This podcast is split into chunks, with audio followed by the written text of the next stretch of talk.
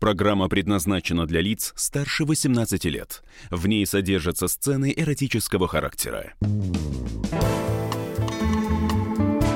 Расследование Ульяны Скойбеды на радио «Комсомольская правда». Часть первая. Я выплюнула сперму на пол. Галиев обошел меня справа и начал производить сексуальные действия сзади. Я кричала, мои руки были обхвачены руками Ермчука. Я просила отпустить меня, противоправные действия причиняли мне боль. Полковник Матвеев, Галиев и Яромчук поочередно, иногда одновременно ввели мне половой член противоестественным, а также естественным способом. Они управляли моим телом. Это продолжалось с 22.40 до 0.30 минут. Вы прослушали сводные показания Гульнас Фатисламовой. Фамилия изменена.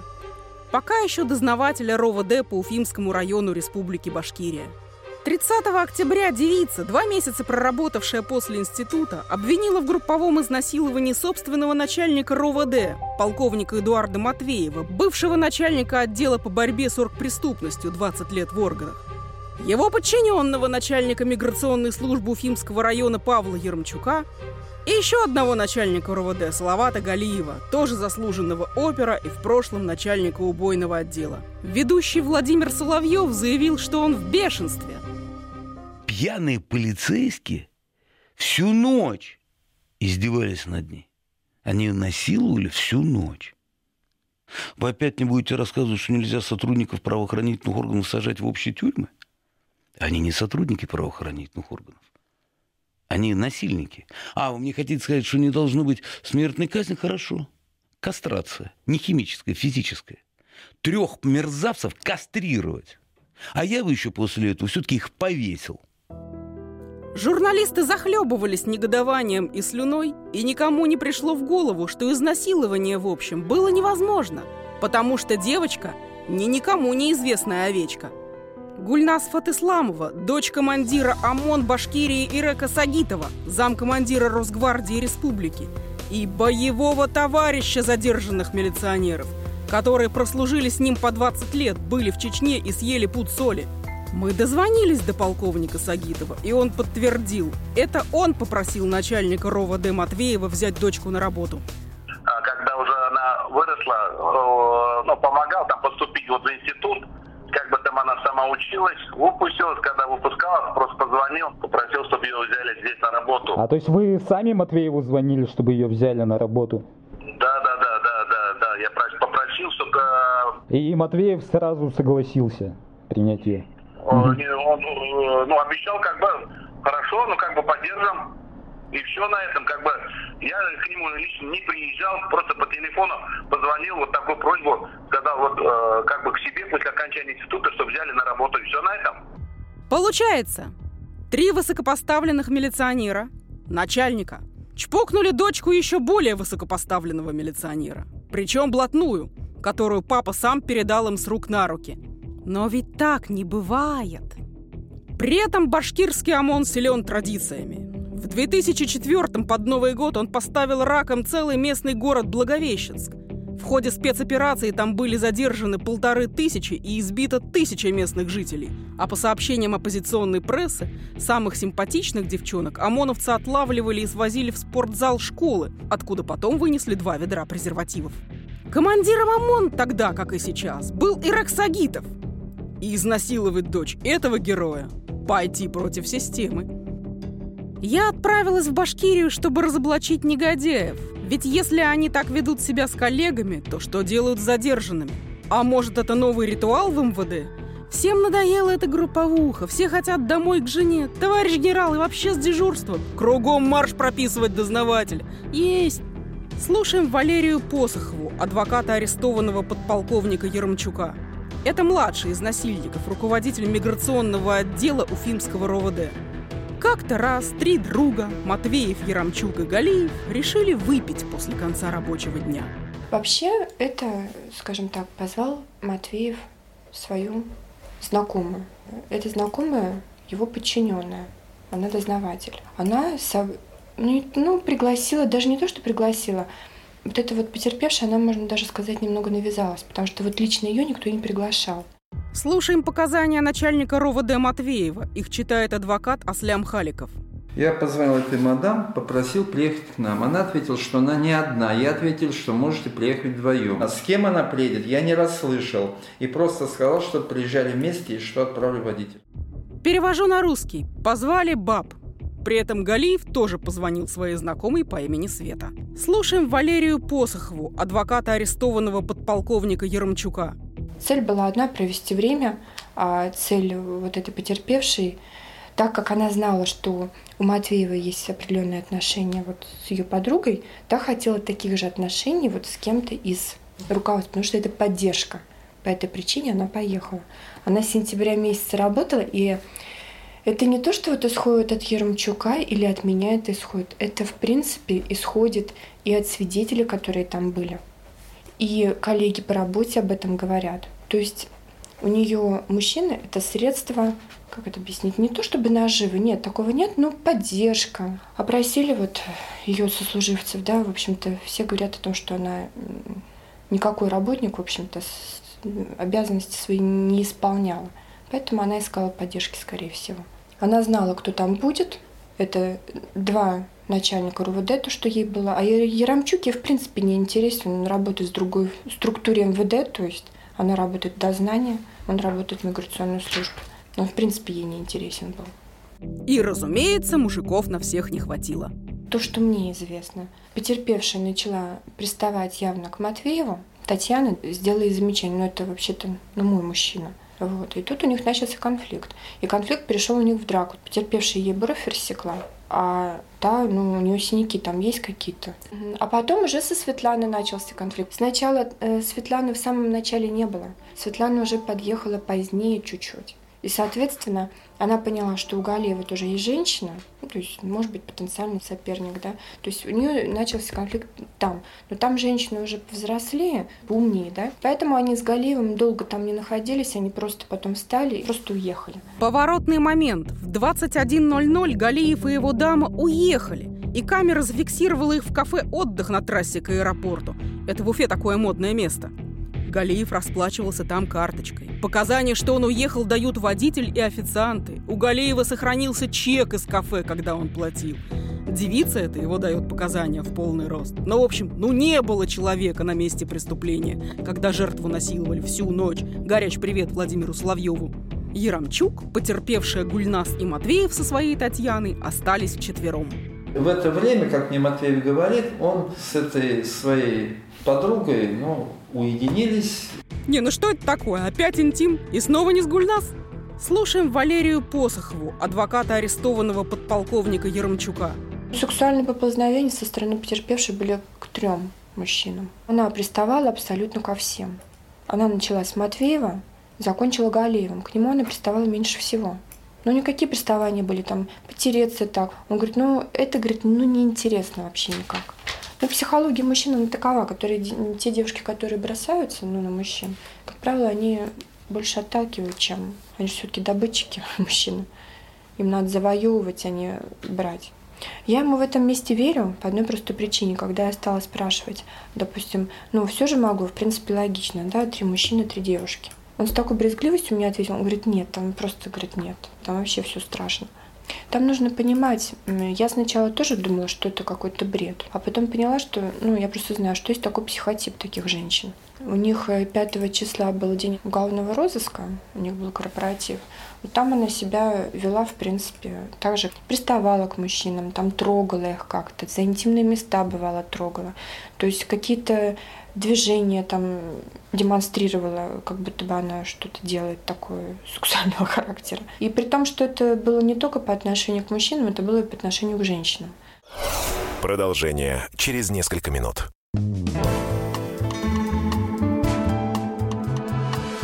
Расследование Ульяны Скойбеды.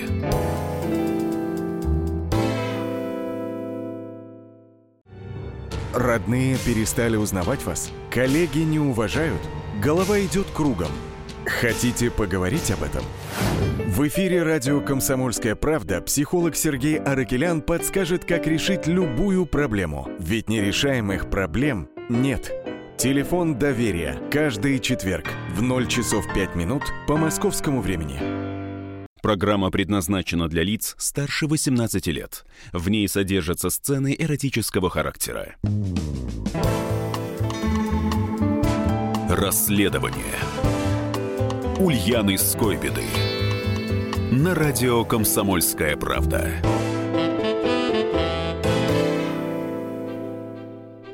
Специальный корреспондент «Комсомольской правды» Ульяна Скойбеда разбиралась в громкой истории, произошедшей в Уфе. Напомним, дочь командира республиканского ОМОНа, сама лейтенант полиции, обвинила двух начальников РОВД и начальника миграционного отдела в зверском преступлении – групповом изнасиловании. Часть вторая. Насчет дня уголовного розыска рассказывают так. Девушка выпила, подкатывала к начальнику угрозыска заместителю начальника РОВД, а когда тот мягко сказал «Девочка, ты мне в дочке годишься, я папу твоего знаю», Гульнас уехала, села за руль. Это увидели опера и решили помочь пьяной коллеге добраться до дома. Один сел за руль ее машины, другой ехал сзади. Первый вдруг затормозил и выскочил. Что такое? Она лезет ко мне в штаны. И в это время машина с Гульнас сдает назад, дает по капоту стоящего сзади автомобиля, и девица уезжает. С опером-хозяином разбитой машины я говорила лично. На утро Гульнас пообещала ему заплатить за ремонт. Потом дала малую часть и сказала, скажи мне спасибо и за это, и будь доволен. Личность многогранная, скажем так, заносчивая, высокомерная. Ее сотрудники, которые с ней работают, работали, работают, она еще работает, да, а, в отделе дознания, характеризуют ее довольно-таки отрицательно. Ставит себя выше других, постоянно говорит, что проблем не будет, папа решит. Я думаю, человек пять примерно сейчас готовы дать показания по характеристикам ее непосредственной личности.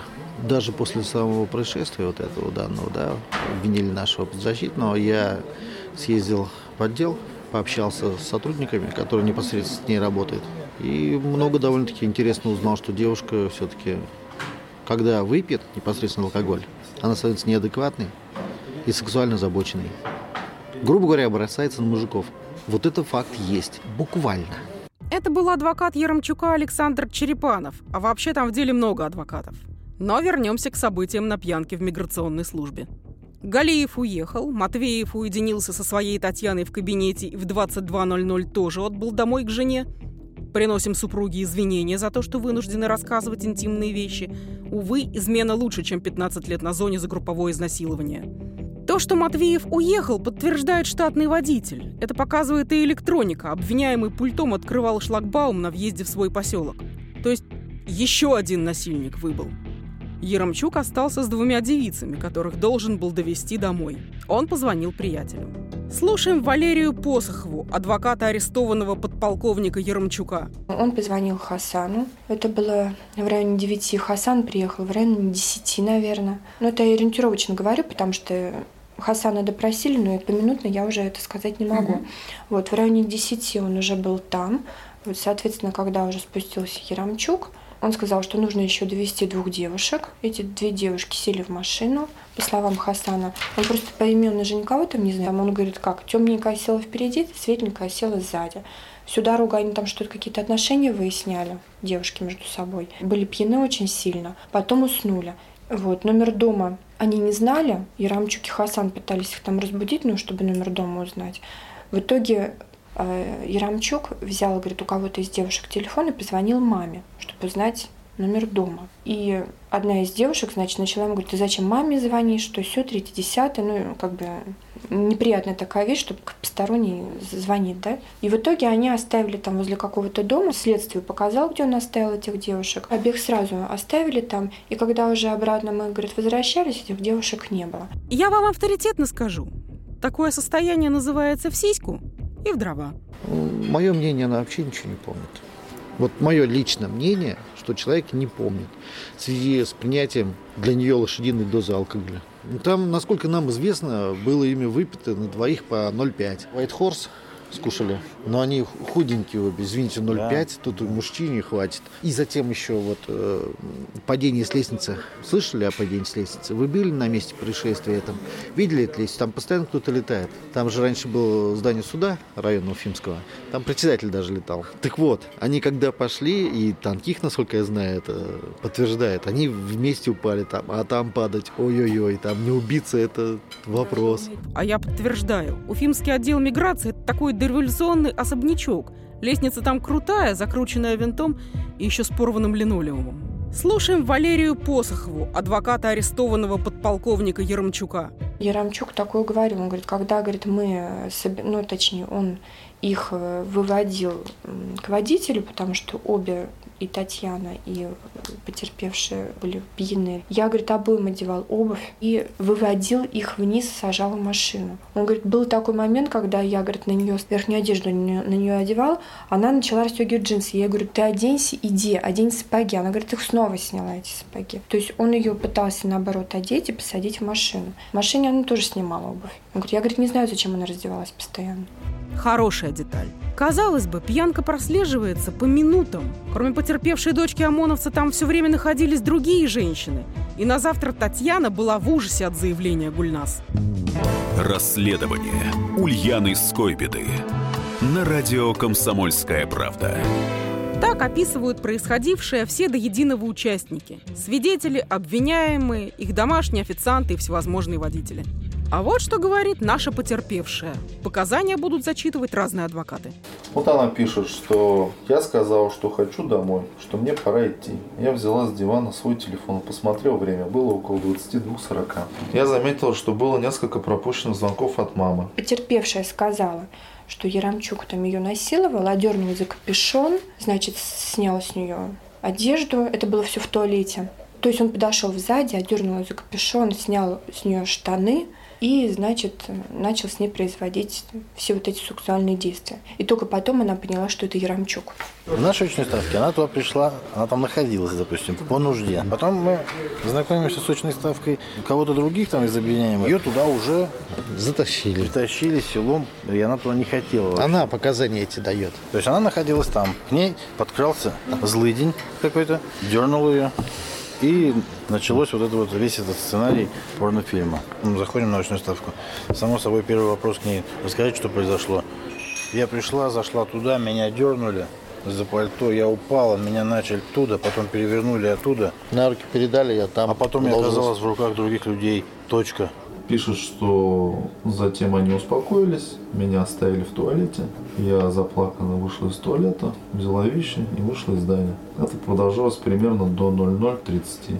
Выйдя из здания, около 00.30 часов, позвонила маме. Видите, она все время связывает с телефонными звонками мамы. Я в 5 часов попала домой. Меня, как она пишет в показаниях в качестве потерпевшего, меня мама в подъезде нашла под утро, и я плакала.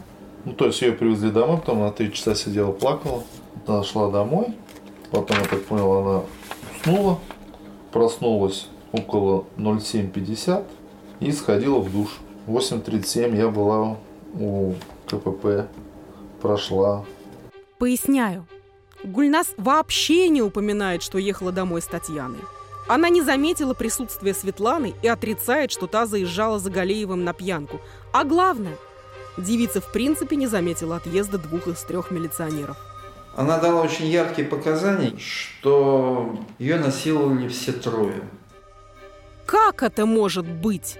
Слушаем Валерию Посохову, адвоката арестованного подполковника Еромчука. Я следователю задала вопрос, я говорю, а как вы думаете, в принципе, по большому счету, у нее мог быть в состоянии алкогольного просто опьянения начаться какой-то психоз такой? Вот просто психоз, когда человек перепьет. Потому что все-таки девочки выпили по 0,5 на человека. То есть это две бутылки виски, это много. Я говорю, могла она вот так вот себя повести, после этого написать такое заявление. Он говорит, я не знаю. Я говорю, так подождите, что значит вы не знаете? Я говорю, на это есть специальная судебно-психиатрическая экспертиза, которая у нас э, разрешает эти вопросы. Давайте разбираться. Уже звучало, что в особнячке, где располагается отдел по миграции, раньше был Уфимский суд, поэтому все адвокаты прекрасно знают туалет, где якобы происходило преступление. Следствие, когда провело и сверилась с показаниями потерпевшей, где изнасилование с ее слов проводилось в первой части туалета. Он стоит из двух частей, где унитаз стоит, перегородочка такая небольшая. Рукомойник, нагреватель, столик справа. Так вот, все, что ей описано, туда не вмещается ни разу. Там одному человеку проблематично, но один человек зайдет. А чем-то там заниматься, и чтобы кто-то обходил и с другой стороны пристраивался, это невозможно. Я бывал в этом туалете, когда там еще был Уфимский районный суд раньше. Туалет, э, насколько мне известно, там метр на метр. У меня возникает вопрос, как э, три взрослых мужчины, э, двое из которых за 110 килограмм, и еще девушка могли поместиться в этом помещении, да еще какие-то действия производить. По моему мнению, там должно было быть все разрушено после этого. Как минимум стены. Продолжение через несколько минут.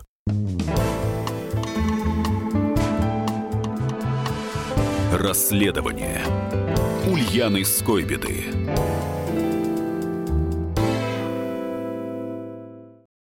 Значит, это тебя зовут Гаф. Меня. Не годится котенку иметь такое имя. А какое имя годится иметь котенку? Как назвать, чем кормить и с кем оставить во время отпуска? День открытых зверей на радио «Комсомольская правда». Каждую субботу 17.05 по Москве в эфире «Вот такая зверушка». Самая живая программа про братьев наших меньших. Советы ветеринара Ильи Середы. Не пропустите. Программа предназначена для лиц старше 18 лет. В ней содержатся сцены эротического характера. Расследование Ульяны Скойбеды на радио «Комсомольская правда». Специальный корреспондент «Комсомольской правды» Ульяна Скойбеда разбиралась в громкой истории, произошедшей в Уфе. Напомним, дочь командира республиканского ОМОНа, сама лейтенант полиции, обвинила двух начальников РОВД и начальника миграционного отдела в зверском преступлении – групповом изнасиловании. Часть третья. Это какой-то театр абсурда. Девушка описывает одновременный половой акт тремя мужчинами в помещении, в котором эти люди поместиться не могут. Это раз. И следствие возбуждает дело. Девушка описывает одновременный половой акт с мужчинами, которых на месте события не было. Это два. И следствие все равно возбуждает дело. Вишенка на торте. Все это происходит, хотя экспертиза потерпевшей, внимание, вообще не показывает никаких признаков полового акта. Характерных следов для изнасилования нету. Телесное повреждение легкие есть, которые могут возникнуть в том числе и от падения. Ну, вы представьте, она на следующий день на работу пришла, спокойно. И веселая, и в кресло села. Я говорю, биологических следов не найдено у них, но это правда не найдено. Хотя вот тоже в средствах массовой информации все пишут, них? Еремчука нашли. Провели биологическую экспертизу, взяли образцы эпителиев и так далее с половых органов задержанных Мгм. всех. И, соответственно, потерпевший все там взяли на сравнение. Биологических следов там не нашли. Потому что я понимаю, если бы там были характерные следы для изнасилования, потертости определенные, либо разрывы, я бы еще поняла. Но у нее есть гематомы, да, синяки, но не там, в общем, не в этих местах. Вот эксперт ничего не увидел, даже потертостей никаких. Я достала первую экспертизу Гульнас. Там синяки на руках, на ногах, по всему телу и кровопотек на губе. Конечно, вид пугающий. Но там была еще и подпись. По характеру эти синяки не причинили никакого вреда здоровью, даже легкого. И была еще запись в журнале РОВД, куда поступило сообщение из травмпункта. Данных за острую гинекологическую патологию не выявлено. Продолжаем расследование. Странности в деле, как у дурака Фантиков.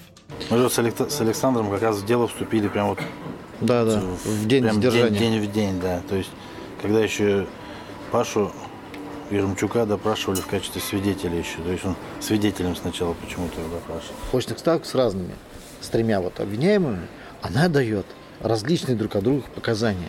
Там в деталях, как говорится, дьявол. Кто за кем пришел, кто после кого был и как. Вот там полный бардак вообще. Все путает. Да много. Притом человек предупреждается задачу ложных показаний. Но это же не просто так обвинить людей в совершении тяжкого преступления.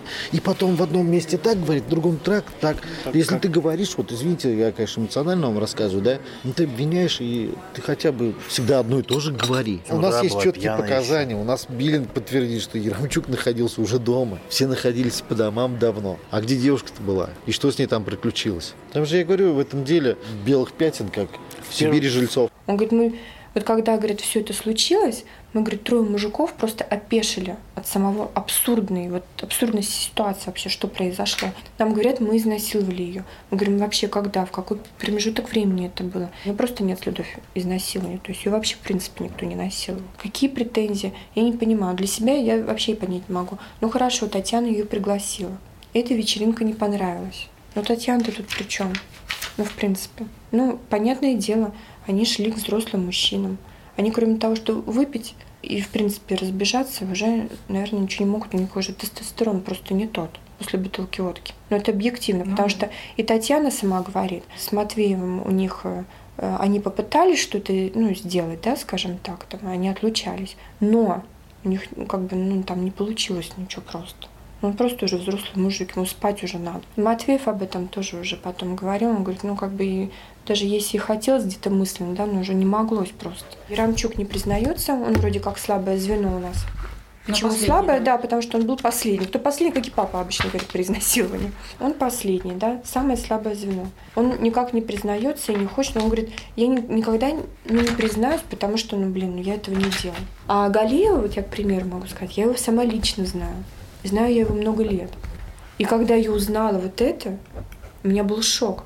Потому что я, когда работала, еще была покрасивее и помоложе, и бывали дежурства, сидели на диване, я ни разу не видела рук Галеева у меня в трусах. Там мужики, они не голодные. Если они хотят что-то порезвиться, у них есть боевая подруга. Она одна и много лет. Вот, к примеру, как Татьяна и Матвеев. Это если там у кого-то может быть роман, так это роман. Это не просто там, это все это отношения многолетние. Если взять, взять Галеева, они с этой Светланой 15 лет знакомы.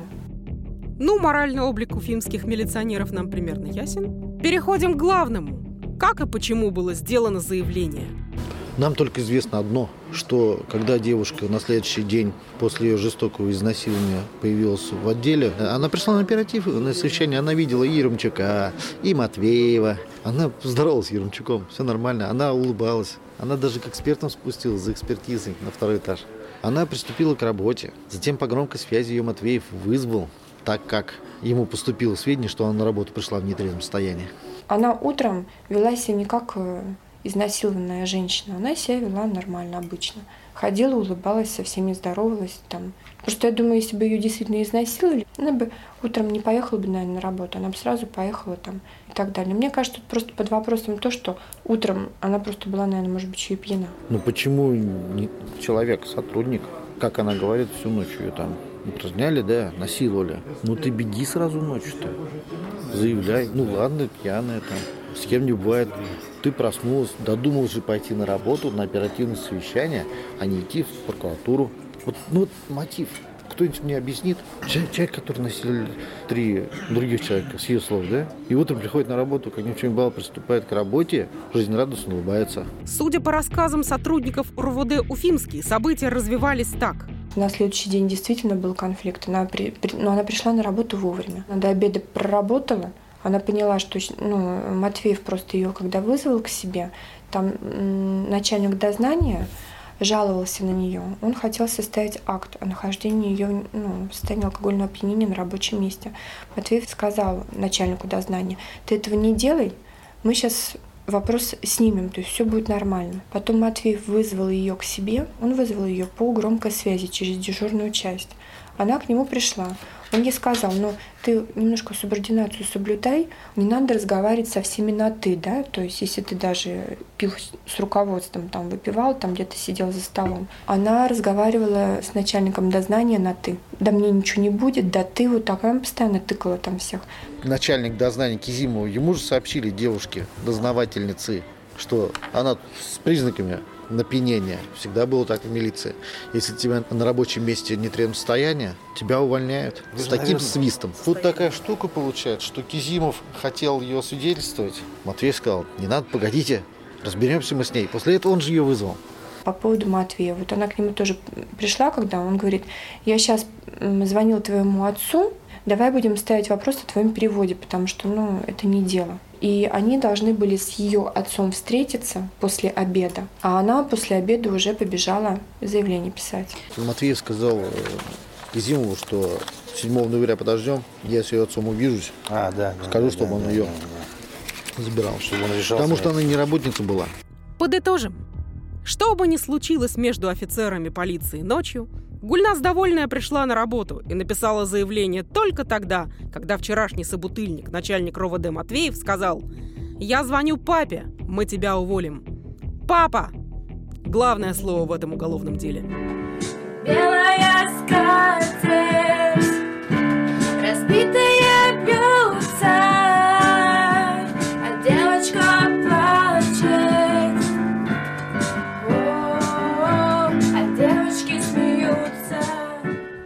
сейчас слышите Гульнас Фатисламову, и я считаю, поет она просто здорово. Девочка училась в Уфимском интернате для музыкально одаренных детей. Педагоги, я с ними встречалась, сказали, что девочку Бог поцеловал. Она писала музыку, любила Леди Гагу и должна была поступать по вокалу. Они очень удивились, когда узнали, что Гульнас достались погоны и плац. Девушка поступила в высшую школу МВД, а она же Уфимский юридический институт. Вмешался папа. Дело в том, что гроза башкирской гопоты, глава ОМОНа, тоже поет. Вы имеете сейчас счастье слышать это. И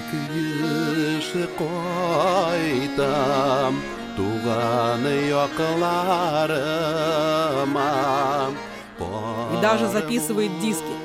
Но строго в свободное отношение фуражки время. И этого же он ожидал от дочки. Гульнас страдала в онлайн-дневнике. «Хочу быть музыкантом, но остаюсь в Уфе. Наверное, всегда буду мечтать уехать». А папа помог с поступлением в блатной институт. Напомню, он сам признался в этом в интервью КП. И устроил дочь в лучший РОВД республики, то есть бывший таким до скандала. Девочка переживала из-за того, что в детстве у нее не было отца. Об этом мне рассказали и педагоги, и друзья. Он-то Сагитов, а она Фатисламова, считая внебрачная дочь. В интервью КП глава ОМОНа через слово говорил, я с ними не жил, дочь не воспитывал, ничего о ее склонностях не знаю. Я с ними так-то не жил, у меня своя как бы семья. И когда папа наконец вмешался в жизнь ребенка, результат превзошел все ожидания. Вела себя неадекватно. Э, Не раз была замечена в употреблении спиртных напитков. Еще курсанткой. А вот еще один звонок мы привести не можем. Знакомая Гульнас рассказала, что в институте дочь главомоновца звали «Девочка, ты просто космос», что курсантка обычно лежала на праздниках с раздвинутыми ногами, но парни брезговали и смеялись, и что она в итоге обманула ком взвода, офицера, отвечающего за строевую часть курсантов. Сымитировала потерю невинности, а потом шантажировала беременностью и требовала деньги, иначе она напишет заявление об изнасиловании. Офицер с огромным трудом выпутался и уволился. Темная история. В первый же вечер нашли мы этого бывшего командира взвода. Он, правда, отказывается давать какие-либо показания. Там тоже была примерно такая ситуация. Просила с него денег. Продолжение через несколько минут.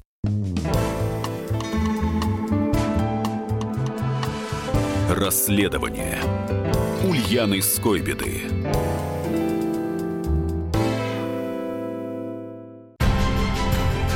Будьте всегда в курсе событий. Установите на свой смартфон приложение «Радио Комсомольская правда». Слушайте в любой точке мира. Актуальные новости, эксклюзивные интервью, профессиональные комментарии. Доступны версии для iOS и Android. «Радио Комсомольская правда». В вашем мобильном. Программа предназначена для лиц старше 18 лет. В ней содержатся сцены эротического характера. Расследование Ульяны Скойбеды на радио «Комсомольская правда». Специальный корреспондент «Комсомольской правды» Ульяна Скойбеда разбиралась в громкой истории, произошедшей в Уфе. Напомним, дочь командира республиканского ОМОНа, сама лейтенант полиции, обвинила двух начальников РОВД и начальника миграционного отдела в зверском преступлении – групповом изнасиловании. Часть четвертая. Уголовное дело об изнасиловании, слишком невероятным, чтобы быть правдой, было возбуждено следователем под давлением общественного мнения. Без явных признаков изнасилования просто нельзя было это дело возбуждать. Когда я ему задала вопрос, вы зачем так быстро возбудили это уголовное дело? Вы же могли дождаться всех экспертиз, то есть разобраться. Я говорю, это дело можно было возбудить и через месяц, и через неделю, и через полгода. Это, это не срочные дела. Он мне сказал, ну, говорит, тут просто, говорит, начался, говорит, такая беготня, какая-то, говорит, суета, но это скандал. Он говорит, и я быстро возбудил. Я говорю, а сейчас же, говорю, вы за это будете ответственность нести. Поторопились они вот это вот именно закрыть быстро, за- задержать, арестовать. У них действительно же было 48 часов хотя бы возьмите. Галиев сказал сразу. Проверьте, Позвоните вот этой девушке, проверьте. она меня забрала, заедете в, кафе отдых, возьмите там видяху, все увидите. Матвеев сказал, за мной приехал мой водитель, он меня отвез, возьмите все видеокамеры в моем дворе, вы все увидите. Ну и тот же самый Биллинг. За двое суток это можно. Яремчук тоже сказал, я их отвез туда-то, во столько-то выгрузил. А сейчас, когда уже арестовали, суд вынес постановление об аресте. Все, да, назад дороги для следствия нету. И, у для суд- прокуратуры. И у суда не было во- возможности их, допустим, не арестовать. Потому Да, что сразу. в коридоре Кировского суда было 50 или 60 журналистов. Нам, Там- нам девочки секретарши сказали, такого не было, даже когда премьер-министра судили вот здесь вот. Столько журналистов, этот суд кировский никогда Нам- в жизни нам там места видел. не было. Да, Конечно, дело ведется с обвинительным уклоном. Вот как проводятся очные ставки. Вот где который конкретный вопрос, где находились такие, такие, такие-то в тот момент, когда вы покидали здание? Следователь, отведен вопрос. Как вы туда попали вообще? Отведен. С кем пришли? Употребляли, не употребляли алкоголь? Отведен. Каким образом добрались до дома? Отведен. В то время, когда вас якобы насиловал этот... Что делали вот эти двое? Отведен. Вот тоже вопрос адвокат задает. Во время изнасилования таким-то, видели ли вы его трусы? Где была его одежда, в частности, брюки? У меня не было возможности видеть, мне было... И вот здесь она не видит ничего вообще. Употребляете ли вы алкоголь? В допросах видел девушки? Нет. Все отведено. Все. Вот, вот все до одного нам отвели сразу. Расследование Ульяны Скойбеды. А сейчас на нашего подзащитного оказывается давление. Например, 15 ноября его вывезли из СИЗО в ВВС. В ВВС привели двух его жен. Зашла первая жена, начала говорить, что ребенок твой старший хочет отказаться от твоей фамилии. Следующая жена зашла со слезами. Потом следом заходит следователь после них. Говорит, что это все сделал Галиев и Матвеев, ты остаешься свидетелем. Вот такое предложение поступило. Ответил подобающим образом, что а тогда поступило следующее предложение. Тогда пиши явку с повинной, у тебя будет домашний арест. И вот в этот момент, пока он в следственном изоляторе, у него сейчас обыски чуть ли не каждый день. На работе, ну, во всех кабинетах.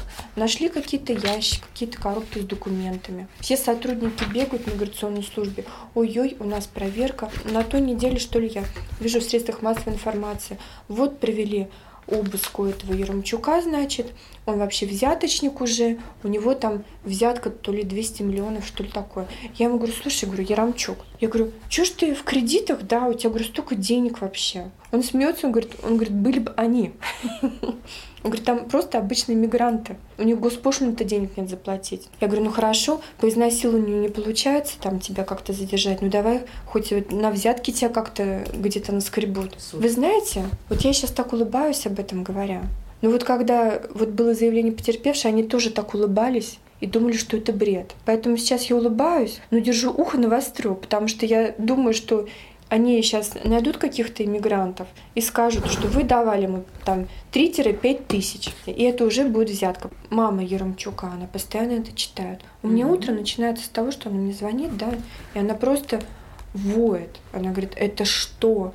Мой сын там чуть ли не маньяк, понимаете, сексуальный. Он взяточник. Вбросы делали, что он Яромчук сказочно богат как-то там вообще. Вот это вот. Да, следователь э, Шарипов вроде мне говорил, я, говорит, удивился, как он живет. Очень скромно. Он ездил на, на отцовской машине на Аутлендере, десятилетнем давности машины, восьмого года. У него половина таунхауса. Грубо говоря, таунхаус это у нас бюджетное жилье. Двухквартирный дом, ну вот так как раньше колхознику давали, это простой домишко, очень простой. У него там еще ворот нет. У него Да. делали обыск, переполошили всех детей, само собой, все зашли, толпа в обуви там вломилась, увидели сейф, обрадовались, говорит, там вообще, как не знаю, что все сейчас там Захарченко нашли. Открыли сейф, там 13 тысяч денег, рублей, конечно. Расследование Ульяны Скойбеды. Все обвиняемые сидят в одиночных камерах. По всему видно, их не оправдают. Сейчас следствие взялось за свидетелей, тех самых милицейских любовниц Таню и Свету. Якобы девицы не присутствовали на пьянке, а может и были соучастницами преступления. Давайте задумаемся. Без доказательств уважаемые люди, офицеры, сидят на голом обвинении. А значит, посадить можно любого, кто ходит в штанах. В Уфе сейчас обсуждают вторую историю. Пришла студентка на дополнительное занятие домой. Ушла. У него исчезло золото и ноутбуки. С ней связываются, слушай, ты верни по-хорошему просто золото и ноутбуки, которые пропали да. у нас после твоего визита. Идут какие-то переговоры, потом у нее появляется адвокат. Адвокат приходит к ним и говорит, заберите свое заявление о краже.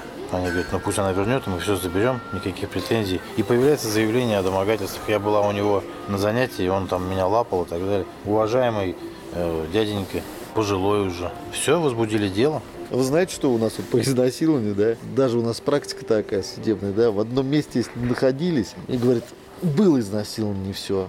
Докажут генетика, что был половой акт, да? И все, поехал товарищ. Он говорит, не было по обоюдке, она говорит, нет, было насилие. И у нас в данном случае, чтобы не говорила Конституция и уголовное законодательство, суд на стороне потерпевшей. Расследование Ульяны Скойбеды.